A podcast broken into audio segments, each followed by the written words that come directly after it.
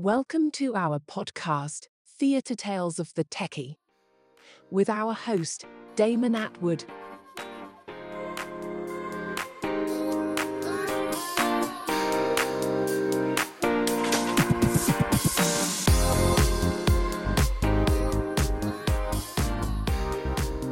Hey, folks, welcome to tonight's podcast. It is almost midnight and it's been a long day, but I wanted to get this podcast done. And it's normally late at night is when I get the chance to do these podcasts when everybody's asleep in the house, my wife and the dogs, and so on. So, the reason I'm doing this podcast is over the last uh, week, I've been interviewing some friends that are going to be in future podcasts, but I've also been talking to pals about what my podcast should contain. And if you're new to my channel, I started doing these after a conversation with a uh, college kid who asked me if a career in the theater industry is viable. And I told him it's a kick ass industry to work in. But when I was talking to one of my friends, they said something to me that triggered a massive flashback. And he said that many times we go into a room that's empty, we set up a show or a production or whatever, and do our thing for three or four days. And then when we leave, we leave the room exactly like it started. It was just a big empty room. So I'm calling this podcast The Big Empty Room. And it was a rental I did back in the 90s when I worked for a dealership called STTV and AV I was the sales manager, but I also wore the hat as the rental manager. And basically, we were not a big dealer at all. There was, I think, six employees, uh, if that's a word. And I love to do rentals because that's where I made up the margin that I needed to make each year to keep the owner happy. The owner wanted me to basically have a 40% margin uh, which means in all of our sales, you know, I need to make 40% profit. And working with some projects, you, you know, to take care of the customer or to do the right thing, you get down into the 20 or 30% margin. Well, how do you recover that margin? Well, when you do rentals, most of the time, you've bought the equipment smart or you've bought it with somebody else who's wanting to get out of the industry and you basically get the fixtures for almost free I was a scrounger. I always looked at anybody that was getting rid of pars or ellipsoidals or whatever, and I would go add them to my rental stock or inventory. So on this rental, it was at the Indiana, uh, Indianapolis Convention Center, and it was in a big ballroom. And I'll never forget and this doesn't doesn't change people. If you're in theater or rentals or touring or anything and i haven't really done any touring but a lot of my friends have and they tell me it's the same phenomenon. When you walk into that room and it's empty there's nothing set up yet. It's it's just a weird feeling. Uh, it's a big cavernous room and these big ballrooms that are like 130 feet wide and almost the length of a football field. When you, uh, here, let me start like this. So, on this rental, we were we always joked about how many trucks it would take, and these are panel truck, like eighteen foot long panel trucks, or maybe they were twenty four feet. I can't remember, or maybe it's twenty six feet. But we would rent them from like budget rental uh, or whoever, and there's another one we rented from too, but I can't remember. But basically, the big, you know, panel truck with a lift gate on the back. So this was a two truck show, as we called it, which means we most likely were going to lo- load some chain hoist, some truss, a whole bunch of fixtures, uh, some track spots that had moving mirrors, uh, basically all the lighting, rigging. We rented the staging because I refuse to own staging because staging gets beat up. It's too heavy to move around, takes too much room to store. Uh, staging is just a pain in the ass. And we didn't, we never did audio at this company. So there was going to be an audio company that was going to be a subcontractor or a contractor to the rental. And the lady I was doing the rental for, I'd done some other corporate type rentals for Uh, so, you know, it was just going to be a normal rental. So I pull up to the convention center, and there's always a guy or gal there, like, what can I do you for? And I'm like, we're doing the rental. We've got today to set up, um, tomorrow morning to do our lighting and sound checks, and the event starts at nine o'clock. And this particular event was going to be basically like a business meeting slash award ceremony slash some other things. Okay. So basically, what happens in a big convention center room like this or a big ballroom is you get a whole bunch of the big round tables set up that uh, will have essentially eight or nine chairs around it. I mean, these are big tables. I think they were the eight footers, is what they call. No, no, they, they were six footers. And the reason I know that is because I remember them rolling them in. Uh, it's weird in theater. You you start measuring things by how long they are to how tall you are. So when these tables are, tables are being rolled around, if they're like six inches taller than you or four inches taller than you, and you're like five five or five eight, you know how big the table is. So and we didn't supply any of the tables. That was going to be done by the decorators uh, union. So show up to the loading dock, tell the guy what we're going to do. He tells us what ballroom we're in, which I'd already knew because I already knew because I'd already scoped out the whole room to know where all the electrical service, the disconnects, and the hard points are for the chain hoist and all that kind of stuff. So I. I'll never forget this moment every time I did a rental. I, you know, we'd walk through the room to where we're going, and, and very rarely was the loading dock really close to ballrooms. I mean, that's just the way convention centers were designed. Now, if you were going into one of the big uh, convention center like halls, there's always loading docks, normally right adjacent to those. But when you're going to ballrooms, and normally they're on upper floors, rarely is a ballroom. Well, I shouldn't say that.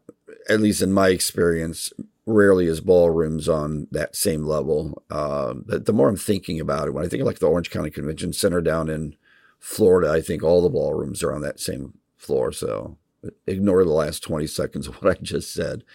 So essentially, we go to this door. He opens the door. It's pitch black. You see nothing when you look into the room except the like 1970s gold and rust colored carpet. He then goes to the wall and turns on a light. And all of a sudden, here is this big ass empty room, beige walls, kind of an all white ceiling, there's nothing in it. I mean, if you had a go kart, it would be a blast to race them around in this big ass room. But you you kind of like take a deep breath and realize, okay, now today we're going to work. Okay, today nobody's going to be slouching around. Today we are going to work. So I just look around the room, and then all of a sudden, one of my other colleagues showed up who was driving the second truck. And he says, Is this where we're at? And I said, Yep. Now, the second truck is what we would normally go out and get the the rental gear that we would uh, not own, like the staging, uh, you know, the platforms. Uh, if there's like railings with it, anything that I was required under my contract to have, the second truck would normally go out and get that because one truck, if you knew how to pack it right, could basically get almost all the lighting that STT, STTV and AV had in their rental inventory. So, you know, we all, excuse me, we all just kind of look around at each other. And then another two helpers of of mine showed up, and you know, are basically getting the crew together. You know, some people are walking up with donuts, some people's got you know a bottle of orange juice, and me, I'm just I'm just in total overload. Like, okay, I just want to get set up, guys. I want to make sure if we're going to have any problems today, we can go out and fix it today because tomorrow morning we've got a lighting and a sound check and then we've got you know the rental so the first thing you do is you get your chain hoist up on the ceiling um, and then you want to get your truss up you want to hang the lights on the truss if there's any audio going to go on that truss you want to get that on the truss so you, you can pull this all up and then anybody's got that's got to scurry around the room won't be in your way so I think it was about 6:30 a.m. that we all showed up because we knew that the uh, union catering. Uh, I'm sorry, the catering people, and we knew that the the decorators uh, union were going to show up. I think around 9:30 or 10. So we wanted to make sure that uh, you know, we could get everything, uh, you know, in the air that we had to get in the air. So, you know, of course, we got the chain hoist up. This was an interesting room because we had to get power across the ceiling to this uh, power room that had some disconnect power in it. And we had to fish basically our three phase uh, plus neutral and a ground wire through the ceiling because we were going to mount a dimming rack right there on top of the truss that would power all of our ellipsoidals and our pars. And then, of course, we had, I think, four of the track spot moving mirror fixtures that were just daisy chained with, you know, DMX to the dimming rack and then back to where the lighting console was going to be. And folks, when you're setting up a big room like this, normally the lighting console is going to go back in some obscure corner of the room to try to stay out of sight and out of mind. We did have two large platforms that were going to have some follow spot operators on it. And uh, we, you know, of course, we brought the follow spots. But getting the chain hoist up, getting the truss up, and getting the fish, fixtures at least hung, maybe not focused yet, uh, up the ceiling uh, was, you know, priority one. And we had a personnel lift that we could drive around that room without any problems. Uh, just a little tidbit though, if you're getting a pretty big lift, don't ever sit in one place and just turn the wheels left and right because you can scar the carpet and they'll get mad at you for messing up the carpet. So, make a long story short, we got the truss up, we got the fixtures up, and the audio guy shows up. And this guy, I wish I could remember his name, but he was about six foot five. He probably only weighed 135 pounds, and he I swear was stoned or high the entire rental. He was just, he was so funny. He was really a cool guy. I mean, I don't know if he's still alive because he was really, he was a party in life really hard back in the 90s. So he like walks up to me and he's just like, Hey man, how are you? And I'm like, great. And he said, you know, I got to hang some of my speakers, man, on your truss, man. I'm like, I got it. I said, you know, we haven't taken to the truss to the ceiling yet. I said, get your speakers and stuff out. And he's like, man, do you know how I'm going to get, you know, my snake from the stage all the way back, you know, to, uh, and he goes, uh, where's your lighting consoles going to be at? I said, back there in the corner. He goes, okay, man, I'll set up my mixer but he goes, Do you know how I'm going to get my snake back there? and if you're listening to this and you don't know what a snake is, an audio snake, imagine a microphone with a cable. And if you've got 10 microphones, there's going to be 10 cables. So he has this big box that had 24 uh, basically mic jacks on it. And then that snake, which was 150 feet long, would come back to his mixing console and he would plug it into his mixing console and that way he could mix audio from the back of the room. And I told him, I said, you know, we're fishing the three phase power through the ceiling you probably could fish your snake if it's long enough through the ceiling and drop it down into that room, then come out of that room's door, and we could run it down the side of the room all the way back to the corner. He's like, "Oh man, that is just such a bodacious idea, man. That is just so cool." And I'm just like, "Oh my god, I love this guy. He's so hilarious." So we help him get his audio snake fished and uh, power for his amps and all of that stuff done and we get the truss up. And I was always paranoid, folks. And look, every city's different. And I, I may be t- completely wrong here, but I always brought 3 8 inch, what I called safety cables. And once my truss was up in the air, I would take shackles and shackle that to whatever hard points I had in the ceiling. That way, if a chain hoist just failed or exploded or had some kind of cerebral hinder, uh, hemorrhage, it wouldn't drop the truss. And once that is done, you got to get a man lift or a personnel lift up there to be able to undo that to lower the truss. So once we are up and focused, we do not plan on getting up there unless we had to change, you know, a lamp or something, which was very rare because we were very, very careful about how we did this stuff. And so we get we get the truss flown up in the air with his audio and everything and next we set up the staging. And the staging comes in on these big carts. It's heavy as hell. It's a pain in the ass. And we've got to lock it all together uh, and you know it, it's just i hate staging. I'd rather have a kidney stone than to set, set up staging. Now nowadays there's manufacturers that make some really kick-ass staging that's really easy to move around and lock together and stuff like that. So we get the staging up, and then I'll never forget that this lady shows up, and folks, I don't even know how to describe her. She was so bubbly and fun. She looked exactly like Velma from Scooby Doo, but in a very hot, in a very very hot way. and she's like, "Are you Damon?" And I'm like, "Yeah, I'm Damon." She's like, "Oh, this is so exciting, isn't it?" And I felt like saying, "Yeah, we've been here since 6:30 in the morning, ma'am, and yeah, this is exciting." And look, folks, I love I love what I do, and I've loved what I've done for 43 plus years. But it was just funny when people walk in and they're just all excited and they're full of energy because, you know, they slept in, they had their cappuccino, probably had a bagel and then they show up and, you know, we are all, you know, our knuckles are all beat up from, you know, putting the truss together. Oh, one thing about this truss that was really kick ass. Most of the time, um, I had been around 20 by 20 box truss in my life. And when you do conventions, you need a truss that can get really close to the ceiling once you pull that chain hoist. Well, you have a span set that goes around the the truss, and then that connects to your chain hoist. And you can actually put the span set on so the chain hoist actually almost straddles. Um, you can you can put the span set on so that the truss almost kind of like inverted straddles the chain hoist. So it pulls right up where the chain hoist is almost inside the truss. And I had these little, what I called baby chain hoists. They were only uh, half tonners and I had bought a bunch of truss from a company called Applied Electronics, and I don't even know that they're still around, but they had a really cool, uh, like 12 inch by 18 profile truss, and I used that for convention centers, and I actually had about 10 sticks of that in my rental uh, uh, inventory.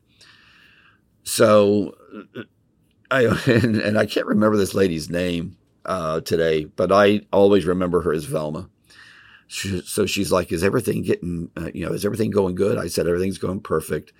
And I said, "We will most likely do our audio and lighting checks this evening about six or seven. Make sure everything in the room works perfect." I said, "Has anything changed with you?" And she goes, "Nope. I've got the layout of all the different tables." Um, uh, layouts. So, folks, if you've never been to one of these sales type meetings, normally in the morning you have like the CEO or the president, somebody comes in there and bloviates about the company and bloviates about the jets he owns and how the, the company's doing great and how all the employees uh, breaking their backs are helping him buy him and his trophy wife Maseratis. So it's just this big, big bloviating meeting and then uh, they break into these little tighter groups where like managers or vice presidents are meeting with smaller groups. And then normally they'll have like a big catered lunch out in the lobby but they'll bring all their food in and sit at these tables. So we're going through a really nice like architectural drawing of all the layout of the tables.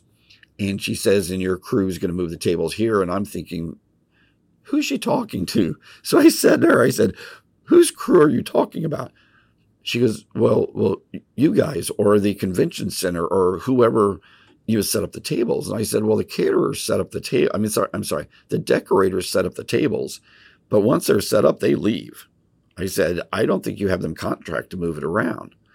and she was like, oh my gosh. So what, what, what, what do we do?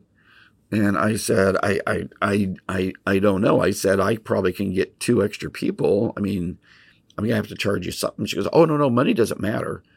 And you know, and if I was a real jerk in life, every time somebody said to me money doesn't matter, I would have said, Oh yeah, two people, I can get them for one million dollars. I loved it when people would say, "Oh man, money doesn't matter." The first thing that went through my mind was one million dollars. So um, I tell her like I can bring two two people in. You know, it's going to be about ninety an hour per each person. You know, for the whole day. Oh no no no problem. I'll just add it. You know, to your uh, contract. And people back then, I just trusted. I didn't want a credit card or anything. So I called two other people and said, "Hey, do you want to help? You know, come here. I'm sure we'll get fed because normally these big events have great catered food, folks." Caterpillar, when I used to do their uh, corporate events, had the greatest catered food in the world. So uh, I ended up having two follow spot operators myself. I had two of my uh, basically rental department guys uh, going to hang out that day, and then I had another two that were going to show up to help move tables. So we were going to have enough to move the tables around. I wasn't worried about that, but we didn't know exactly how to uh, mark where the uh, tables were going to go. So believe it or not, I had some really dark green gaffers tape, and I just came up with a A, B, C, and D for the legs. And when you would place the table over the tape, nobody would see it. Well, some tape was going to be exposed, but the room was going to be pretty dark. I mean, we never had the what I call the house lights at full during any part of this event. We had a lot of uh, more ambient lighting, um, except when they did have breakout sessions. That's that's that's not correct. We did go to full lighting during breakout sessions so people could you know, write notes and talk and all of that junk. And also, this rental was using like eight or nine other like lecture rooms in the building. So, uh, her and I hit it off, and the audio guy was really cool. And she thought he was high too, because she asked me once, she goes, Is he stoned? And I said, Probably, but he's really good at what he does and he was with a rental company in Indiana, which I'm not going to mention because if he was stoned and there's somebody who's still alive that would know who I'm talking about, I don't, you know, I, folks, I never want to embarrass anybody on my podcast. So we've got the staging up. We've got, which I hate staging. We've got everything up. The room is basically done. All of the decorators have put the big round tablecloths on all the tables uh, you know, the uh, people who run the convention center had come in with all their sweepers and swept up the room. So everything was ready to go by probably four o'clock in the afternoon. And here's something weird, and I'm not saying you should do this, but this was kind of the way we were back then.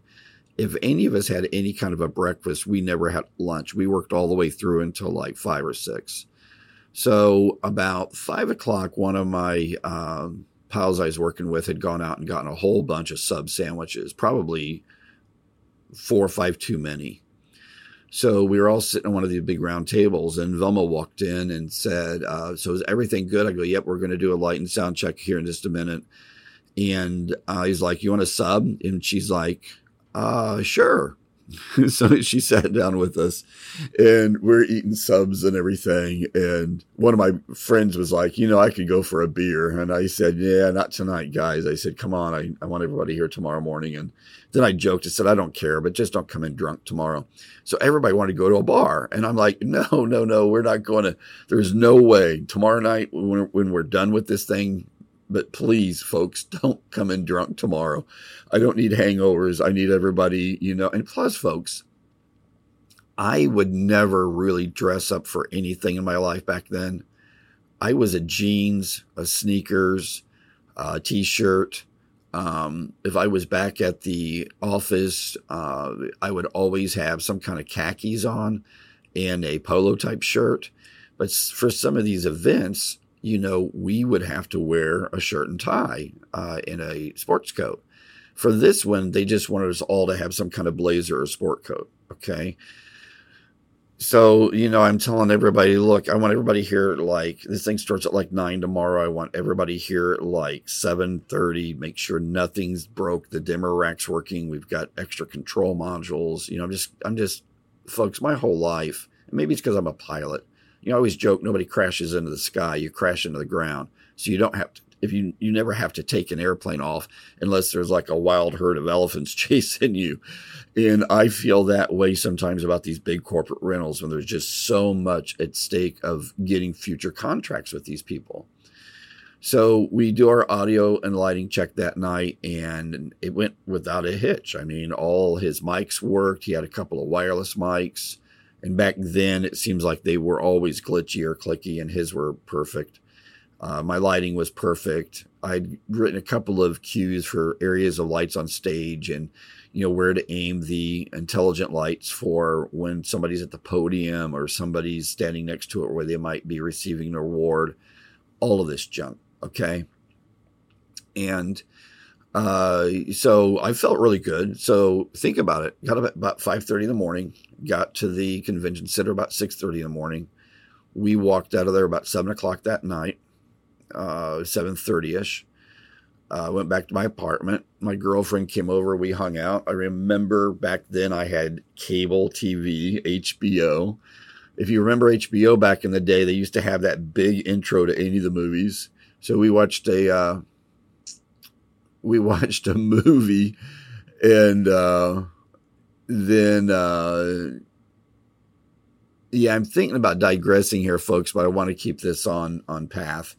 So uh, basically, by ten o'clock that night, I was in bed. Got up the next morning about five thirty. Told everybody else I wanted them there at seven thirty, but I was there at like six thirty. Walk through, make sure everything's working, and uh, keep in mind, just 24 hours earlier, this room was empty. There was nothing in this big, big room. Okay.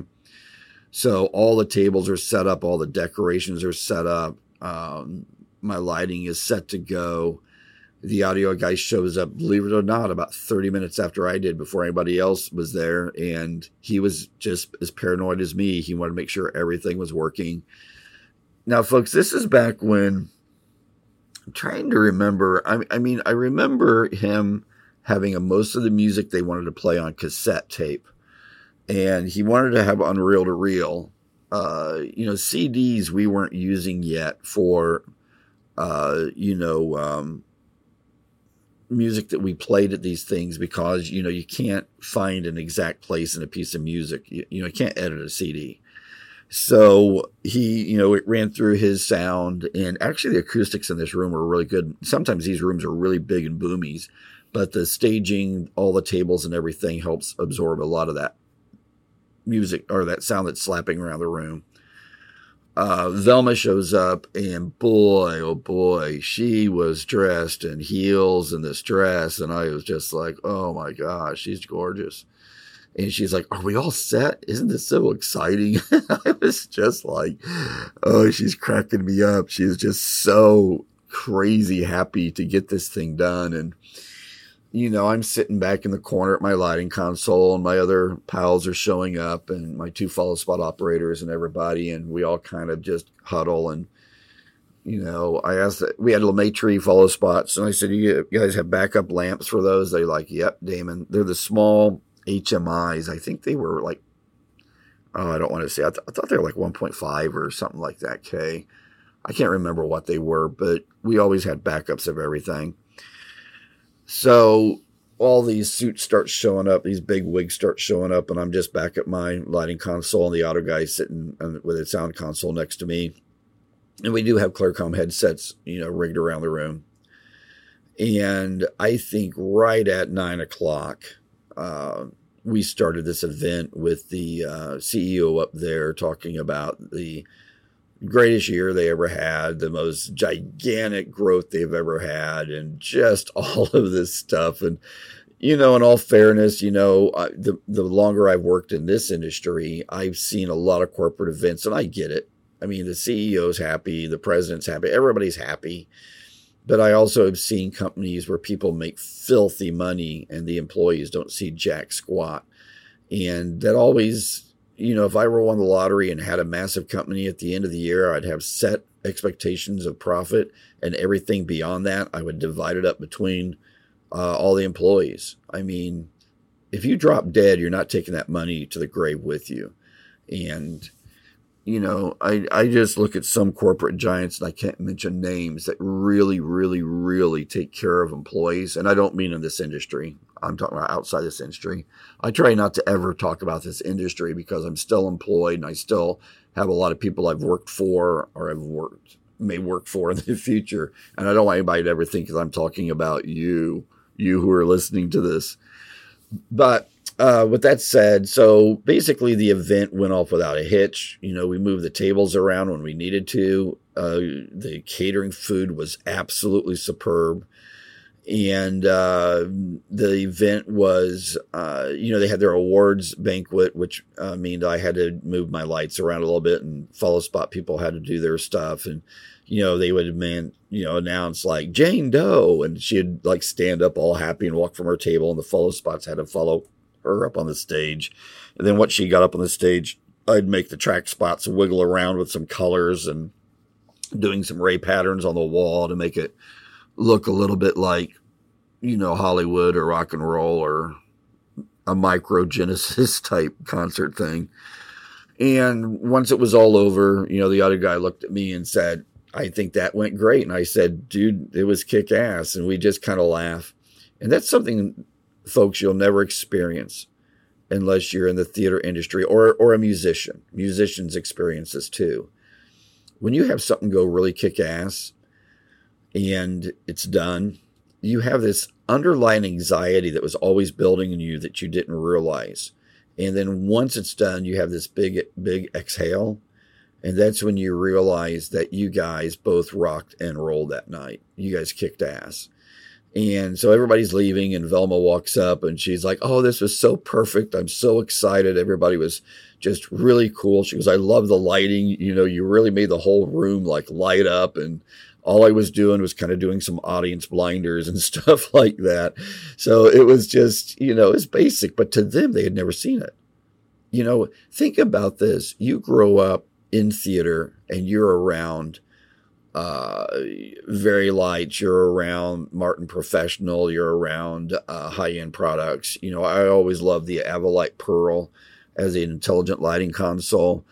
You know, you're around all of this stuff and we see it and breathe it every day. And then you have these corporate events and these people are on a stage with follow spots hitting them and they feel like they are uh, in a Genesis concert or, you know, a Saga concert or a Rush concert. Uh, I'm trying to think of all the beautiful, oh, Depeche Mode. You know, if you love Depeche Mode, you're absolutely guaranteed to be my friend forever. So, um, normally we would just all go home and just get up the next morning, go in there and take down the show. Well, as you know, my two follow spot operators walked up to me and said, Hey, are we going to go to a bar? And I'm like, Guys, you know, I don't really drink that much. And they're like, Yeah, come on, Damon, we're going to a bar tonight. And, and Velma heard that we are going to the bar and she walked up and she's like, Hey, do you think me and a couple of my, you know, uh, colleagues could join you guys? You guys are hilarious. And folks, this is one of the crazy cool things about our industry we got kicked out of the bar at 4 a.m. when they closed it. And I had to be a, the, back at the convention center at like 7.30 or 8 to start taking down our stuff. I don't drink much. And if you're one of my friends that listen to this, you know that. I like my captain and my captain and cokes, and that's it. I have one or two and I'm done. And that night there were daiquiris and Long Island iced teas and no vomiting or anything, but it was so much fun. And this this Velma, I wish I could remember her real name. Wouldn't it be crazy if she ever found one of my podcasts and knew I was talking about her? I wouldn't be embarrassed, you know. Um, if she knew that I thought she was an absolute rock star. But uh, so I end up showing at the con- up at the convention center at like 7:30 with the panel truck. I walk into the room and already there are two of my people taking stuff down and I'm like, "Oh my god, you guys beat me here. I'm always early." They're like, "Ah, oh, no, we knew you would be here early. We wanted to beat you here." So, here's one of the pain in the asses though. You got all these tables in the room and the decorators union isn't going to show up until eight o'clock to take any of that stuff down. So we're moving tables to the side so we can get the personnel lift in there. We're trying to get the staging picked up. We've got to get everything off the staging that was left on the staging. So we're trying to get out of that room as quick as we can, folks. So we get the staging back on their dollies and we roll them out into the lobby. We then got the personnel lift up under the truss so I could remove the, three big 3 8 inch cable safety uh, cables so we could lower the truss. And we lower the truss, we start stripping the fixtures, and then the decorators union shows up and starts to break down all the big round tables. And we always apologize, saying we try to put them in places that make it easy to take down, but we normally just shove them up against a wall. And I would say by one o'clock, uh, and this is really eerie, folks. By one o'clock, I'm standing at that door I came in two days earlier at like 7:30 in the morning, and there's nothing in this room. I mean, there's nothing. And I walk all four corners, making sure we're not leaving any like gel frames from our pars behind. A safety cable maybe fell off a cart. I walk all four corners of the room. I walk back to the disconnect room where we were getting all the power.